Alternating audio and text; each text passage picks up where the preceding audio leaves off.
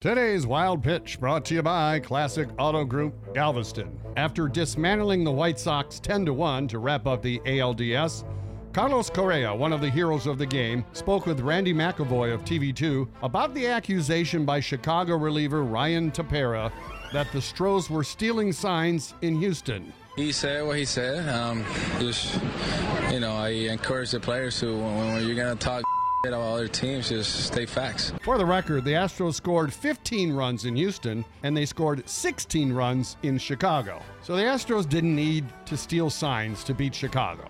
However, if the White Sox want to go to the World Series, they may need to steal tickets.